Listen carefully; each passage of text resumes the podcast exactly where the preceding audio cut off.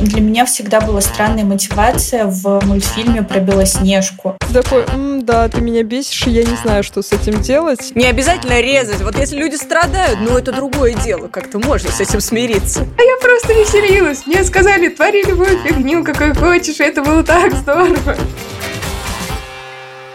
Всем привет! Это подкаст «Женщины и все», который делает команда издания «Горящая изба». Мы рассказываем про все, что может быть интересно женщинам, а теперь еще и делаем подкаст. Я Лера Чубитько, авторка «Горящей избы», а вместе со мной главный редактор Таня Никитина. Всем привет! И редактор «Роста» Полина Накрайникова. Всем привет! Но не только. Сегодня у нас необычный выпуск и секретные гости. В общем, на этой неделе мы хотим поговорить про кино, а точнее о плохих девчонках, фильмах, сериалах, мультсериалах. Вообще зрители сходят с ума по Круэлли и Харли Квин. Кто-то их считает примером для подражания, кто-то говорит, что они эталонные злодейки. И мы решили разобраться, а вообще, как э, плохих девчонок показывают в фильмах за что мы их так любим и ненавидим. Ну и, в принципе, как репрезентация таких женщин э, влияет на нас самих. И обсуждать эту тему сегодня с нами будет Наташа Лобачева из подкаста «Поп-девишник». Это подкаст, который делает команда «Дважды два медиа». И э, в этом подкасте девушки, ведущие, рассказывают о поп-культуре. Но я думаю, что лучше всего этот э, подкаст презентует сама Наташа, поэтому, Наташа, тебе слово. Всем привет, да, меня зовут Наташа Лобачева. Спасибо большое, что позвали меня к вам в выпуск. Немножко расскажу про «Поп-девишник». Это наш подкаст с Леной Николаевой. Мы полностью его придумали, организовали и сейчас продюсируем.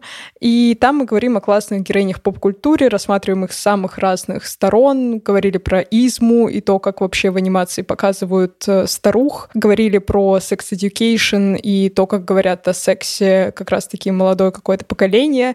Говорили, в общем, о многих героинях, которые нам в первую очередь интересны, поэтому слушайте наш подкаст. Класс, Наташ, привет! Спасибо большое, что к нам согласилась прийти. Надеюсь, это ужасно оживит наше обсуждение, тем более говорим сегодня про кино. Ну что ж, прежде чем начать обсуждение плохих девчонок, давайте разберемся, что вообще такое плохость в кино, что это значит для нас и как это может выглядеть. Ну, согласитесь, что часто плохая девчонка — это на самом деле такая клевая девчонка, cool girl в кино. То есть у вас, наверное, в школе такая была. Вот у меня была, то есть она такая тусит постоянно с мальчиками, разделяет мужские увлечения, у нее, конечно, жесткий характер, она может быть даже материться, вот, и при этом она очень красивая, сексуально выглядит.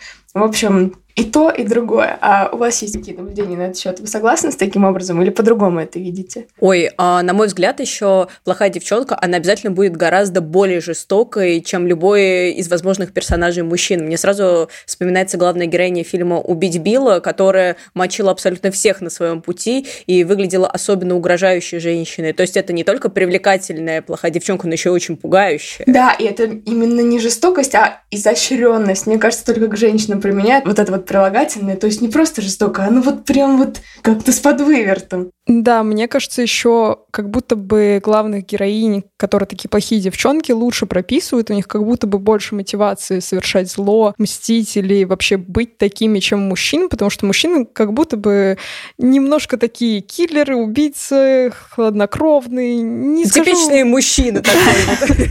Ну да, как будто бы не так уж интересно за ними постоянно наблюдать, а вот э, женщины, особенно, мне кажется, в последнее время, которые истории мы про них видим в кино, они как будто бы более проработаны, и это очень здорово, потому что, ну, типа, мы видим полноценный образ, а не просто какую-то женщину, которая такая, ну, я пришла всех попереубивать, а зачем, сама не знаю. Мне, кстати, не хватает такой героини. Я бы очень хотела посмотреть на какую-то садистку-психопатку, у которой нет никакой мотивации, кроме бесконечного желания творить зло. Ну, знаете, как такая, кстати, алдовая Круэлла, потому что а, в самом начале, когда этот образ только появлялся, насколько я помню, у нее не было какой-то трагической истории за плечами. Или, например, сестры Золушки. Вот они просто злодейки, потому что вот потому что. И все. И меня это, кстати, полностью устраивает. Ну, я согласна. Кажется, как будто небольшой перебор с мотивацией. То есть, если ты видишь злую героиню, то обязательно у нее найдется трагическая история, которая оправдывает ее поведение, и чтобы ты испытал к ней на самом деле сочувствие.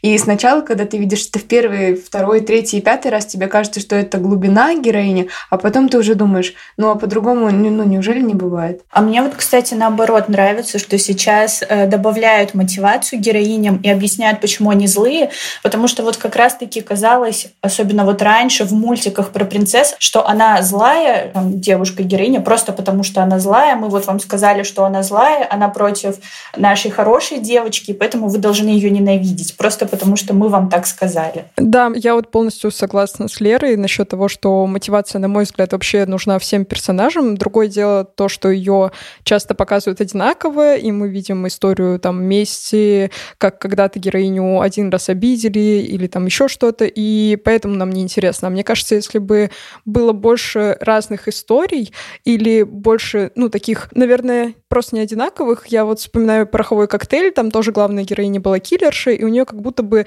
не было такой прям сильно болезненной истории, там у нее были проблемы с матерью, но она как будто бы и не из-за этого пошла в профессию.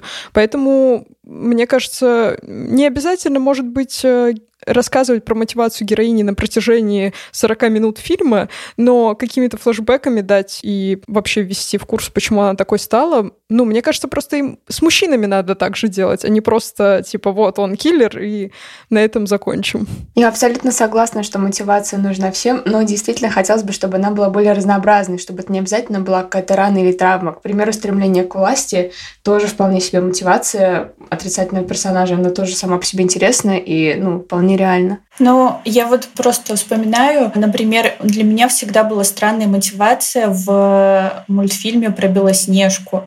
Ну, то есть вот эта борьба за кто красивее, ну, мне кажется, немного странная. Мне кажется, там как раз мотивация, она может показаться странной, потому что, ну, зачем вообще кому-то быть лучше других, я не знаю, короче, надо как-то работать с самооценкой, но мне кажется, вообще в анимации старух показывают всегда такими, они как будто бы вышли за круг жизни, то есть есть они уже не в центре внимания, не в центре там, как э, главная принцесса, ее принц, ее дальнейшая судьба, смерть в один день, вот это вот все, а как будто она уже вышла за этот круг жизни и немножко обезумела. И мы же это видим не только в Белоснежке, Изма точно такая же. Бабулька была в Карлик Носе, она же тоже там чокнулась. Ну, то есть они все немножко ведьмы, и мне поэтому вот очень импонирует Изма, ты ее можешь понять, да, она столько лет сидит около этого трона и никак не может до него добраться.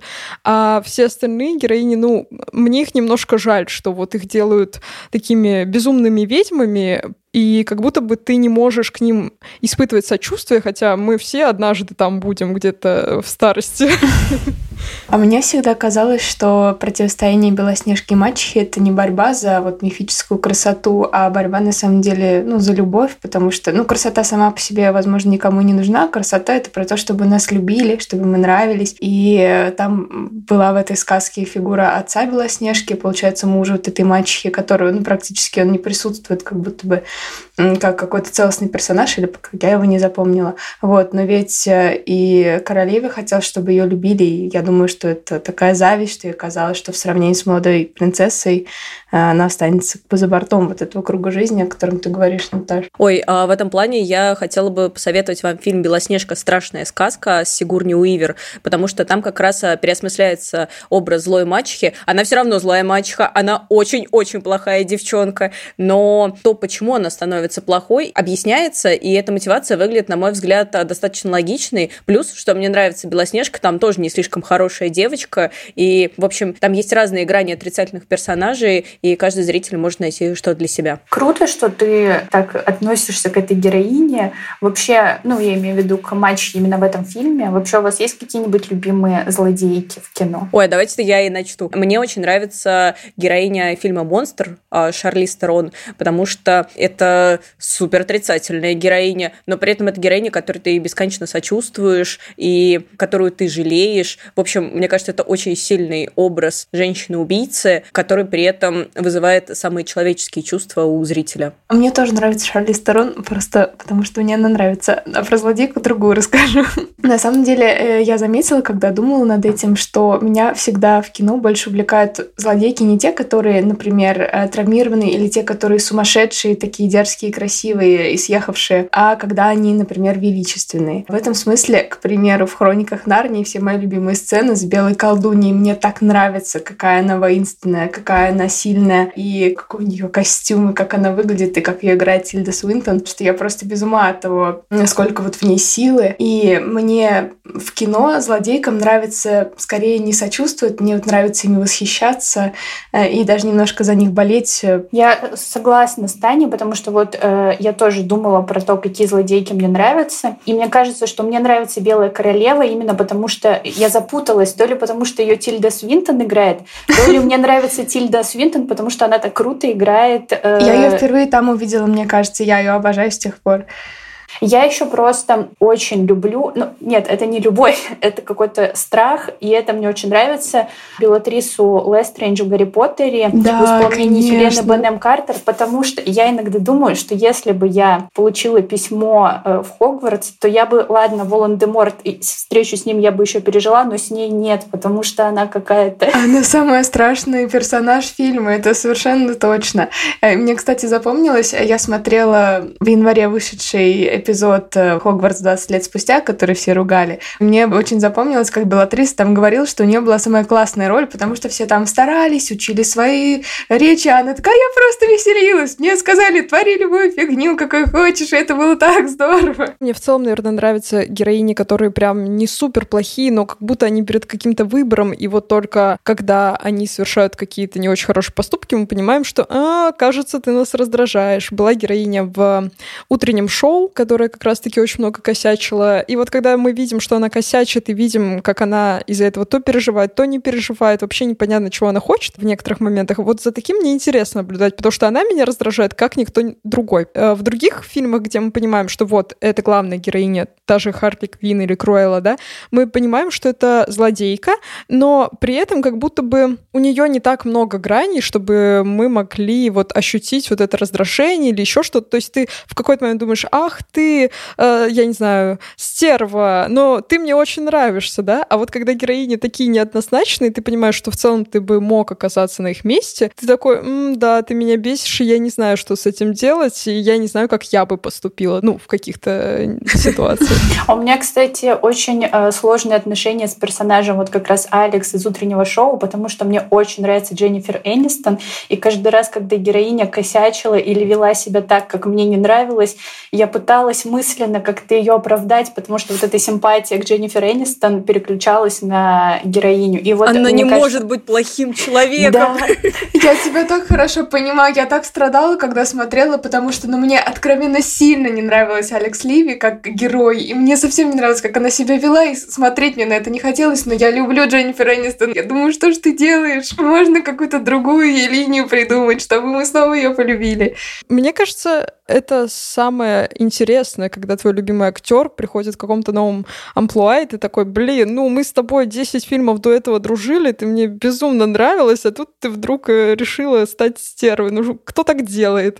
Но это прям наоборот, мне кажется, от этого как раз и не оторваться. А, мы упоминали Харли Квин, и я хотела бы остановиться на ней подробнее, потому что персонаж, честно говоря, культовый. Интересно, что эта героиня появилась на экране раньше, чем в комиксах, и ее прям вот задумали как приложение к Джокеру, Джокеру, подружку Джокера, которая полностью разделяет вот эти вот безумные увлечения партнера. Когда-то она была психологом в больнице, где держали Джокера, но попала под его обаяние, а потом стала его любовницей подельницей. Но, впрочем, потом постепенно персонажка все-таки обрела себя, и вот, например, в фильме «Хищные птицы» Харли действует как самостоятельная героиня, собирает вокруг себя подруг и вроде как выходит из токсичных отношений. Как вам кажется, в чем секрет привлекательности Харли? Почему все так сильно любят этого персонажа? Персонажи, и на Хэллоуин делают себе вот эти вот два хвостика, там синий и розовый. Я делала. Мне, если честно, кажется, что как раз-таки на праздник ее выбирают, потому что это очень легкая в адаптации героиня, которую легко скопировать, как и, мне кажется, Круэллу, о которой мы тоже собирались поговорить, она тоже достаточно несложная. А если есть парик, то вообще все остальное, в чем бы ни пришла, уже Круэлла. вот. Но А мне кажется, что все равно идет какой-то романтизация образа Харли Квин. И самое страшное для меня, что некоторые пары романтизируют их отношения с Джокером, ну, то есть пытаются как-то им подражать. Не знаю, мне кажется, что во многом, ну, Марго Робби, конечно, красотка и выглядит очень круто. И вот этот классный наряд, что она бегает в коротких шортиках, ведет себя как сумасшедшая и одновременно вроде бы и может за себя постоять, но одновременно она какой-то максимально не самостоятельный персонаж персонаж, по крайней мере, в отряде самоубийц. Ну вот она, та самая идеальная девчонка и воплощение мужских фантазий. Смотрите, я такая же безумная, но при этом я разделяю все безумные увлечения моего партнера. Мне кажется, что если бы Джокер не был таким романтическим персонажем, а любил бы там, я не знаю, посмотреть телек и попить э, пиво, значит, с крылышками, то Харли занималась бы тем же самым. Она такая безумная злодейка, это просто следствие того, что злодей сам Джокер. Возможно, но мне кажется, даже если бы не было Джокера, и мы бы просто увидели в отрыве историю про Харли Квин, как она выглядит, какая она достаточно экспрессивная.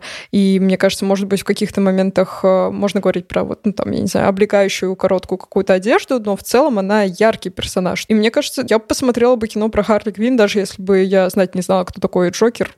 Она интересная девчонка. Возможно, но мне вот кажется, что я «Хищные птицы» смотрела всего один раз. Если честно, я небольшая фанатка Харли Квин, но мне очень понравилась ее золотая накидка, э, вот это вот с мишурой в фильме. Я думаю, что все равно меня немножко печалит тот факт, что она гиперсексуализированная. То есть вот эти короткие шортики, и она там машет руками и ногами. Потому что я помню, что читала новость про то, что собираются создавать новую э, героиню, и она там девушка такая в теле, и было очень много негативных комментариев, и ее как раз сравнивали с Харли Квин и говорили о том, почему нельзя сделать феминизированную героиню, как Харли Квин типа такую же секси и яркую. Ну да, чтобы она как бы и вашим, и нашим, чтобы она вроде феминистка, но при этом шорты все-таки такие были в обтяжку. Не знаю, мне кажется, просто когда человек э, яркий, ну, то есть я никак не оправдываю идею того, что ее сексуализировали, но мне кажется, частично это просто ее эпатажный образ, и типа я ее не представляю с таким взрывным характером, а в чем-то очень мешковатом или прям закрывающим полностью тело. Да, возможно, могли сделать чуть спокойнее образ, но все равно это вот про яркость, про эпатаж, и поэтому, наверное, у меня не такая сильная претензия к ее внешнему виду.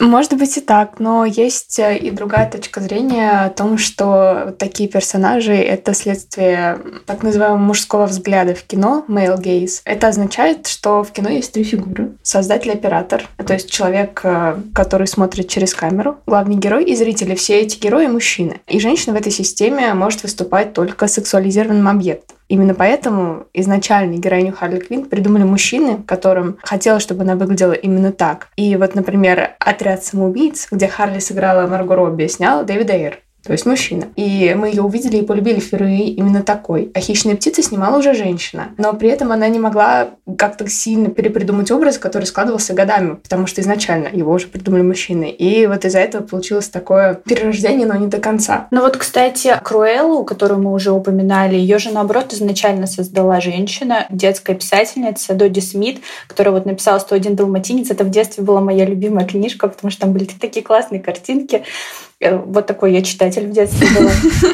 Но а культовым этот образ, конечно, сделали Дисней еще в 1996 году, когда вот вышел фильм, и там э, ее сыграла Глен Коулс. В 2021 году этот образ переосмыслили, и там ее уже играла Эмма Стоун, которую тоже все очень любят и все восхищаются. И как мне кажется, вот он получился такой классный, но прям максимально далекий от того, что было раньше. И даже немножко странно, что э, изначально женщина, которая мучила животных, которая хотела пустить их на шубу, стала положительной героиней. Как вы думаете, почему так произошло? Мне кажется, дело как раз вот в этой мотивации, которую придумали, которую а, всячески растягивали. И вообще большая часть фильма, а, современного фильма про Круэллу, это объяснение ее мотивации. Да, она не любит далматинцев, но вы посмотрите, что она пережила. И по идее сразу после этого мы начинаем ей сочувствовать. Плюс э, Круэлла в фильме все-таки изображается уже не такой уж мучительницей животных, она просто недолюбливает далматинцев, они еще так страшно там нарисованы, что зрители самого фильмах не сильно-то любит. Но мне это переосмысление, честно говоря, не сильно нравится, потому что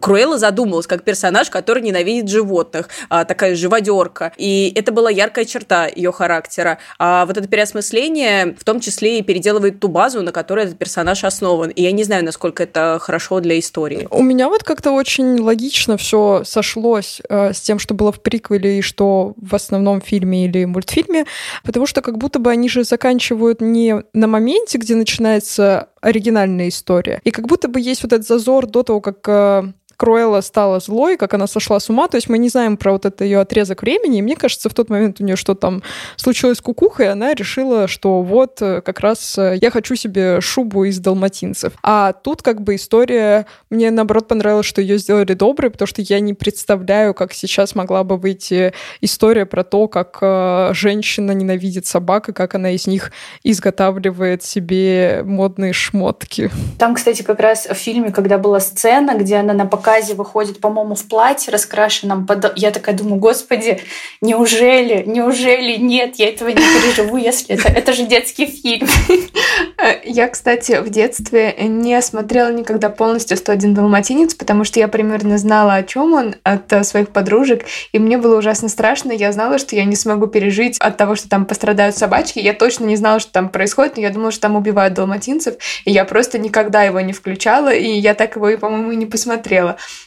в этом смысле я, например, очень поддерживаю переосмысление этой героини и то, что новый фильм такой более добрый, его не страшно смотреть, и там нет ничего, что вызывает прям такое отторжение. Мне вот еще кажется, что как раз в фильме, который оригинальный, там как будто бы Круэлла все-таки выглядит привлекательно. Ну, то есть она прям купается в роскоши, да, она симпатичная женщина. Ну, то есть ты думаешь, господи... По-моему, она похожа на такую злую старуху. Мне не казалось, что она симпатичная никогда. Ну, может, Слушай, это мои детские страхи. Ты не досмотрела.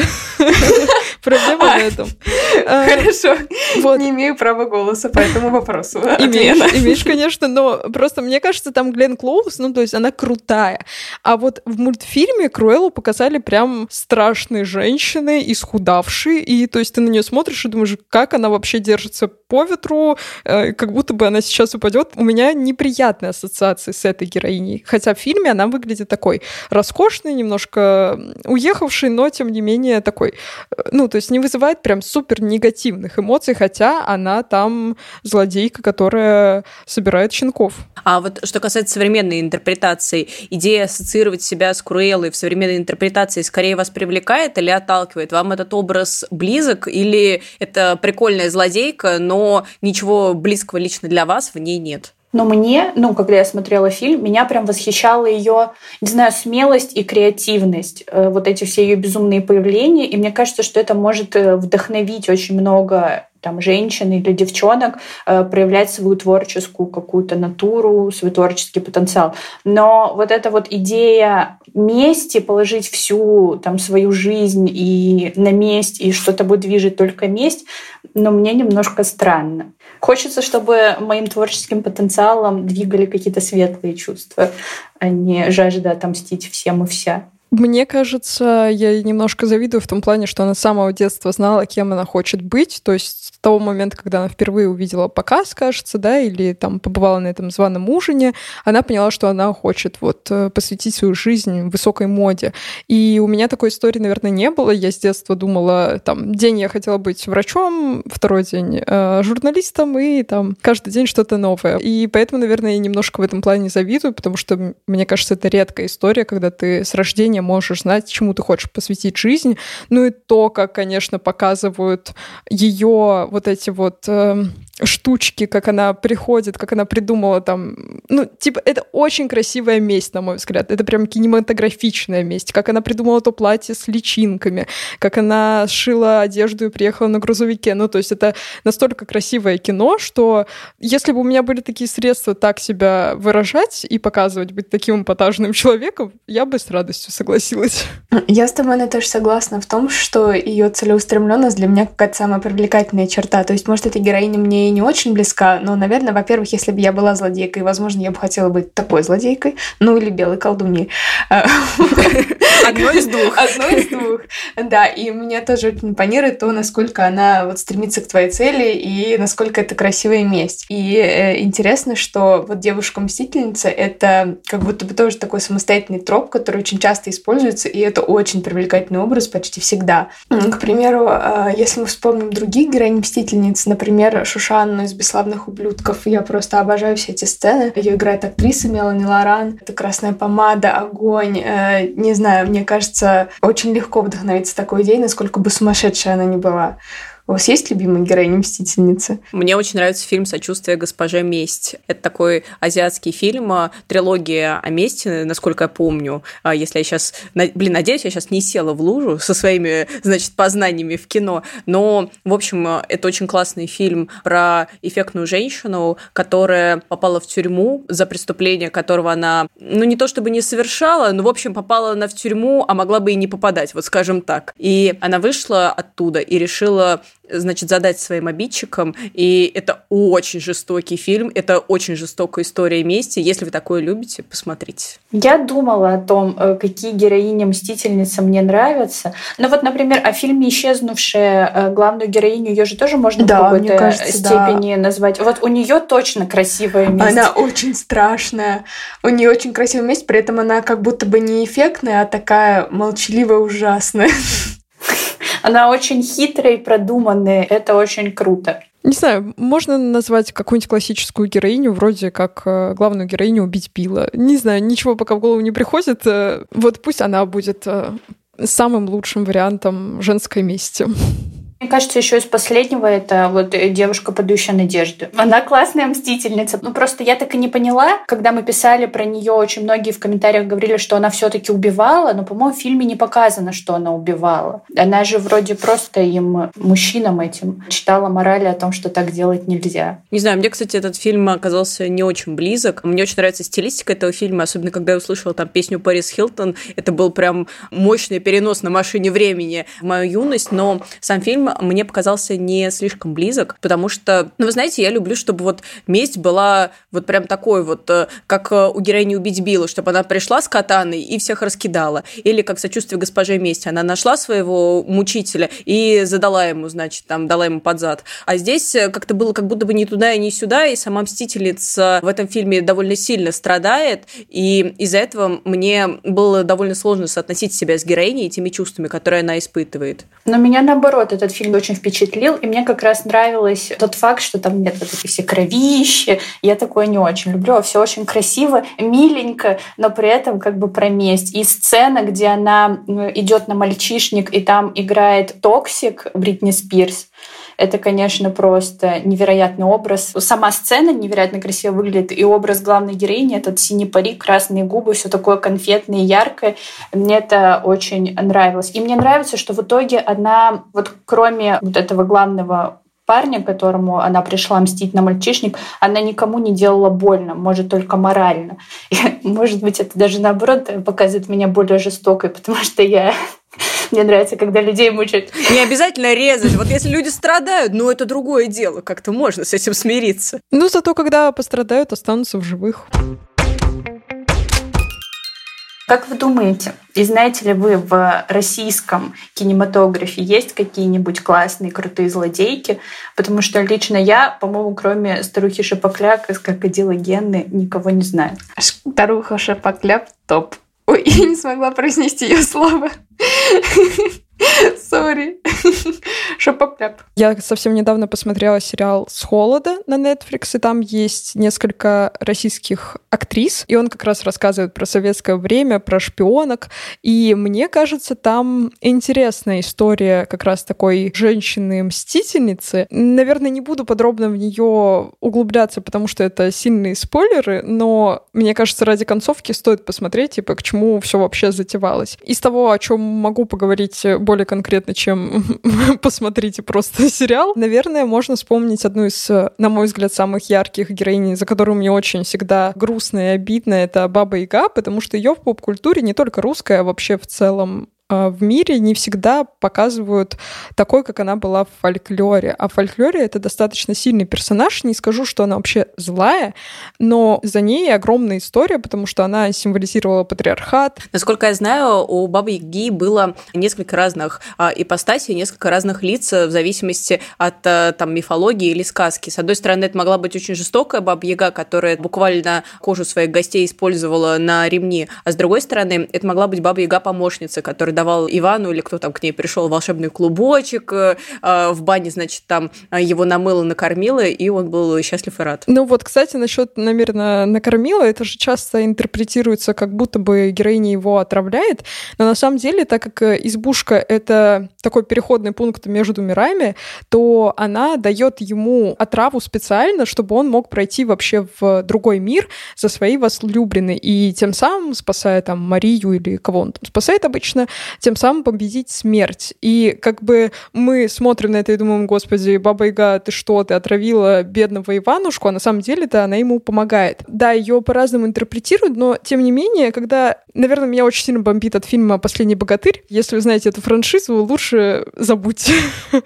И там как раз Баба Яга показана героиней, которая совершенно ничего не знает о мироустройстве, и когда ее даже спрашивают, кажется, во второй части, как пройти в загробный мир, она говорит, я не знаю.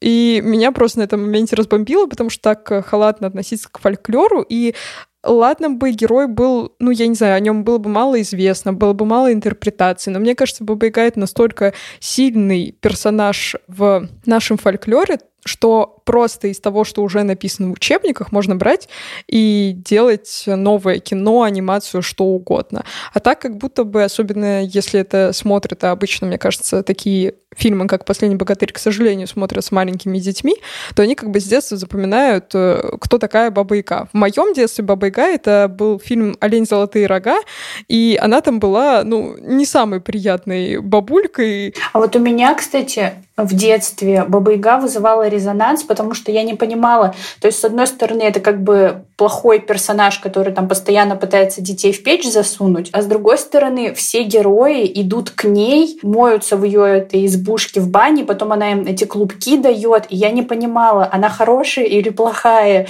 мы должны ей доверять или не должны. Сейчас я понимаю, вот как Наташа объяснила, что очень много разных интерпретаций ее образа, но для маленькой меня это было что-то странное. Ну вот, кстати, быстренько дополню насчет э, того, как детей клали в печь, что это на самом деле в Древней Руси это был обряд припекания, и действительно, ну, по некоторым источникам детей иногда клали в печь ненадолго, чтобы они согрелись, и чтобы какие-то болезни э, у них улетучились. И поэтому как бы Баба Яга, как и многие другие персонажи, она рассказывает о жизни наших предков далеких. Возможно, там что-то выдумано, возможно, что-то действительно так было, но это дико интересно. Мне кажется, главная проблема в том, что никто не заинтересован, чтобы рассказать зрителю о том, какая была Баба Яга, и тем самым образовать зрителя о том, как вообще жили раньше люди, как, ну, возможно, жили, ну, то есть, смотря какую теорию они выберут, каким мифом пойдут. Фольклор в целом сложная штука, но там простор для экранизации велик. И поэтому, как бы, да, у меня в детстве была игра какая-то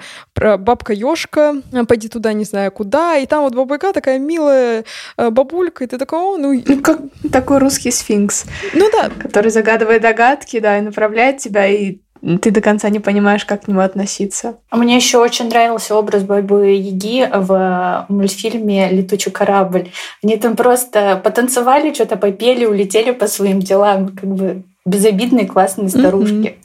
А, я очень сильно любила Баба Ягу из мультика Баба Яга против. Да. Я тоже, она еще самая лучшая. Я его пересматривала постоянно. Относительно недавно я его пересмотрела, и у меня как-то с детства отложилось воспоминание, ну, что она такая иррационально злая. Вот просто она против, и все, там этот милый олимпийский мишка бежит себе, она ему козни строит. Но я что хочу сказать. Очень важными мне показались первые минуты этого фильма, потому что мультфильм начинается с того, что Баба Яга смотрит телевизор, и там говорят, ну, мы просто взяли и выбрали олимпийским символом Мишку, и она говорит, а почему он, а не я, а я против? И мне кажется, это такая протестная линия, это так здорово, и она задает, в общем-то, рациональный вопрос, а реально, а сфига Мишка, а не она? Ну, то есть никаких объяснений в мультфильме не дается. И эта женщина а, заявила о своих правах, сказала, что она против, и всячески пыталась вернуть себе вот эту вот власть и контроль над ситуацией. Поэтому я ее очень уважаю и респектую этой бабе Яге просто как никому другому. Баба Яга – икона феминизма. Очень захотелось посмотреть целый сериал про Бабу Ягу, где она будет в главной роли. Ну, кстати, возвращаясь как раз э, к Бабе Яге против, это же логично, как бы, что медведь? Медведь – животное. Вместо медведя можно выбрать зайца, кошечку. А Баба Яга – это огромный культурный код и поэтому я тоже за Ягу, и классно, Парин, что ты это подметила, я как-то вот так на нее не смотрела, как вот на какой-то символ протеста, мне она казалась просто противной, вот как раз-таки противной бабулькой, которая такая, типа, что-то до кого-то докопалась. Если говорить о других отрицательных отечественных персонажах, то я бы хотела еще рассказать о своем тоже любимом отрицательном герое советского кино, это Раиса Захаровна из фильма «Любовь и голуби». Когда ты смотришь этот фильм, то ты ее, как правило, а, недолюбливаешь, потому что ее всячески показывают странные, ну, то есть у нее странные увлечения. Она очень любит говорить про мистику. Она явно сбивает с истинного пути главного героя, как это показывается. Но, опять же, если задуматься, то, во-первых, что значит она сбивает его с истинного пути? Ну, по сути, он сам совершает неприятный поступок. Он изменяет своей женщине с другой дамой, очень эпатажной, при этом очень одинокой. И, конечно, я обожаю, как э, Людмила Гурченко исполняет эту роль, какая она эффектная, какая она яркая, необычная, какой у нее богатый внутренний мир. Короче, это очень обаятельная злодейка и очень интеллигентная злодейка, потому что вот эта вот сцена, когда она идет выяснять отношения со своей соперницей, кажется мне просто вообще вершиной актерской игры и актерского мастерства.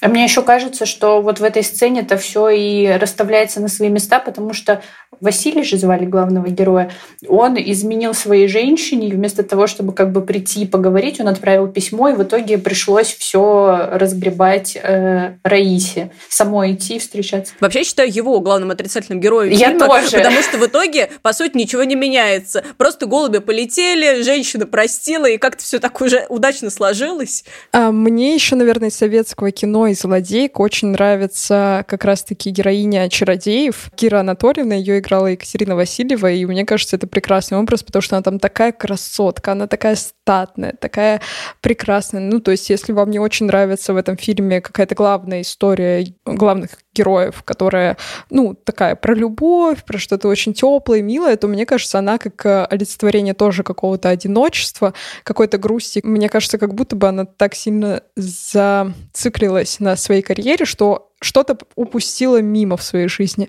И она, конечно, там красотка, как ее показывают, какая она строгая, при этом, ну, просто прекрасная. Из советских фильмов вот я ее очень сильно люблю. Ой, согласна, обожаю этот фильм. Я тоже, но я как раз-таки из-за любовной линии. Мне кажется, очень важно и очень классно, что, в, кстати, в советском кино, но и не только, такие отрицательные героини при этом являются привлекательными, и это на самом деле, ну, неплохая ролевая модель, то есть это можно увидеть себя, женщины, которые чувствуют, например, что карьера помешала им построить какую-то свою жизнь, видят, что э, героини похожи на них, в то же время эффектные, классные, на них хочется даже быть похожими, за ними интересно наблюдать. Как вы думаете, как вот вообще образ плохой девчонки в кино влияет на реальных женщин? Это вам, вам когда-нибудь помогало?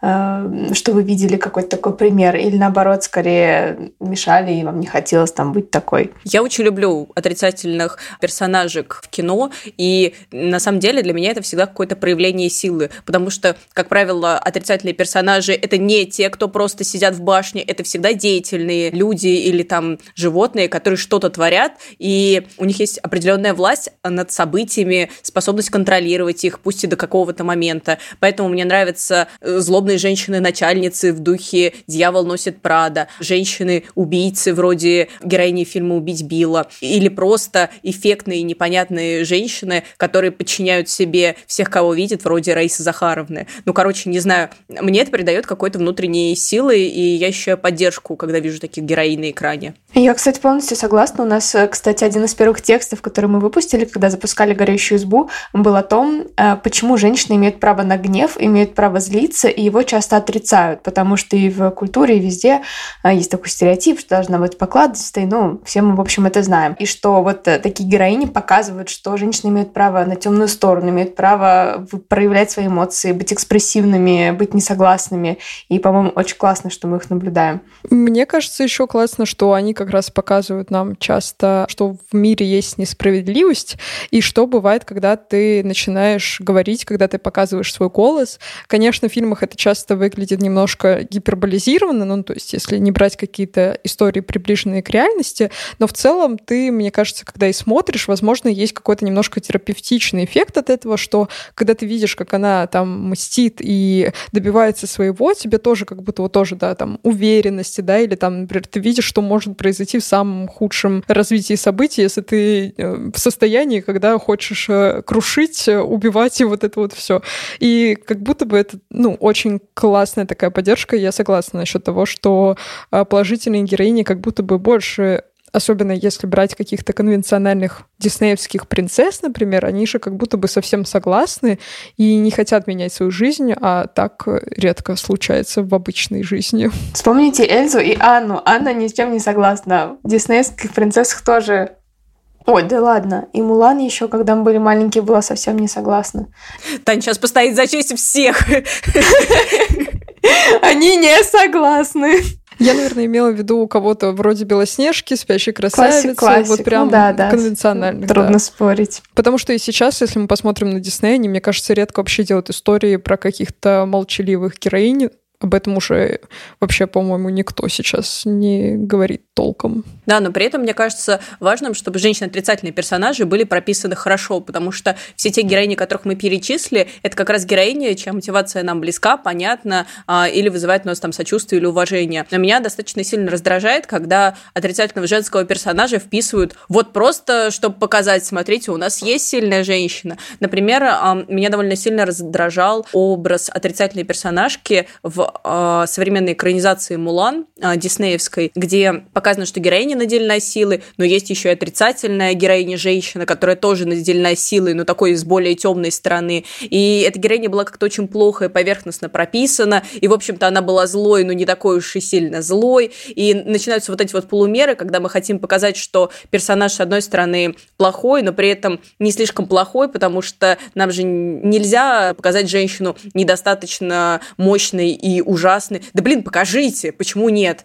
Не знаю, мне такого очень не хватает. Я думаю, что вот отрицательные героини, э, про которых мы говорили, они правда могут вдохновлять, но вот о чем мы говорили в самом-самом начале про плохих девчонок, cool girl, вот у меня в свое время такой образ женщины, которая там не такая, как все и не любит все девчачье, очень сильно угнетал, потому что как раз-таки я была девочкой, которая любит все девчачье, и казалось, что значит это я неправильный, со мной что-то не так.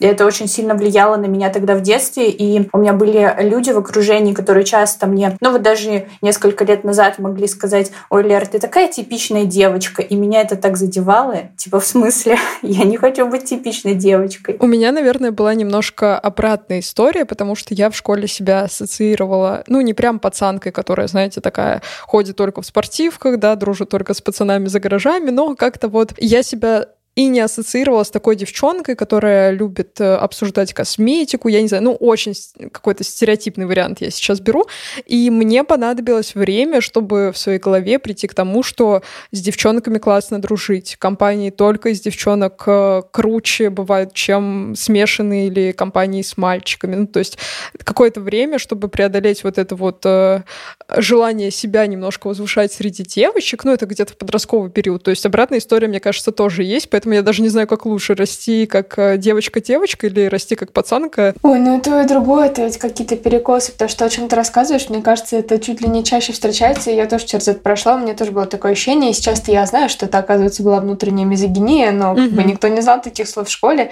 и мне тоже казалось, что очень круто подчеркивать, что я не типичная девчонка, что я люблю играть с машинками, и вот, значит, я дерусь, и я хожу на карате. Я такая всем очень гордилась, что вот в моей музыкальной школе учительница меня ругает за то, что меня разбили разбиты костяшки, а я такая, типа, плохая. Не, вот, кстати, интересно, что я при этом играла в Барби, у меня было много подружек-девчонок, и как будто бы все равно было чуточку вот на на капельку круче дружить с пацанами. И вот, ну, это период был, к счастью, очень кратковременный, и я быстро его преодолела и поняла, что, вау, девчонки вообще супер сила, и во многом... А, ладно, не буду оскорблять мальчиков.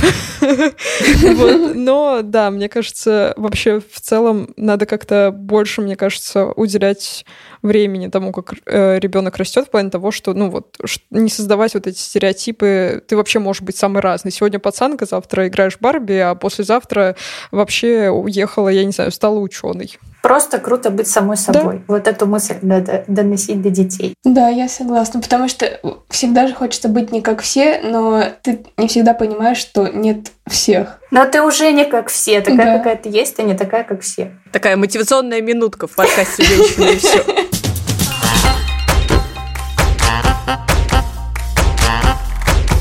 Я напоминаю, что все тексты, которые мы упоминали, будут доступны в описании. Если вам есть что рассказать по теме выпуска, оставляйте свои комментарии в соцсетях. Также подписывайтесь на нас, ставьте лайки и слушайте на всех популярных платформах. И обязательно подписывайтесь на подкаст «Поп Девишник». Огромное спасибо Наташе за ее взгляд и экспертизу. Всем пока. Пока-пока. Спасибо, что вы меня позвали. И слушайте «Поп Девишник» тоже. Пока, Наташа. Спасибо большое, что пришла. Пока-пока.